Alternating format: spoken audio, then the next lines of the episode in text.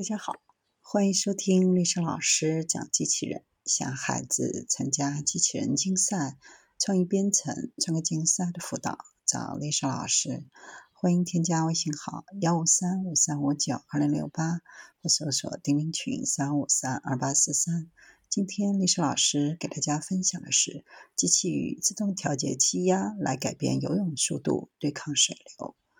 鱼有一个称为侧弦的感觉系统，可以使它们检测水中的运动、振动和压力梯度。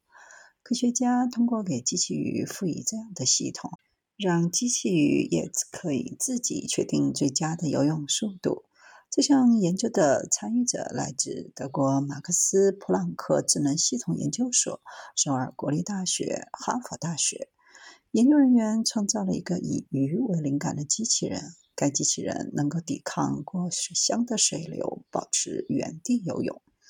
沿着机身两侧的一系列相连的硅胶腔时，空气交替地从两侧泵入腔室，这导致充气侧的膨胀并向外弯曲，而使放气侧向内弯曲。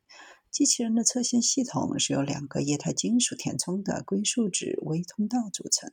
沿每个侧面的长度延伸。当通道中每一个在主体的那一侧弯曲时伸展，内部液态金属的电阻增加。通过监视电阻的变化，可以控制给定的气压大小，确定机器人身体起伏的程度。研究人员着手建立了一个自学习循环，连接到机器人的计算机，测量不断变化的水流速度，然后根据信息自动调节气压。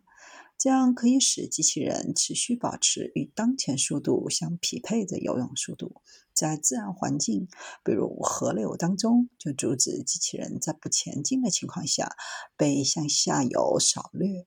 这种机器人能够帮助我们测试或完善关于游泳神经力学的假设，并帮助改进未来的水下机器人。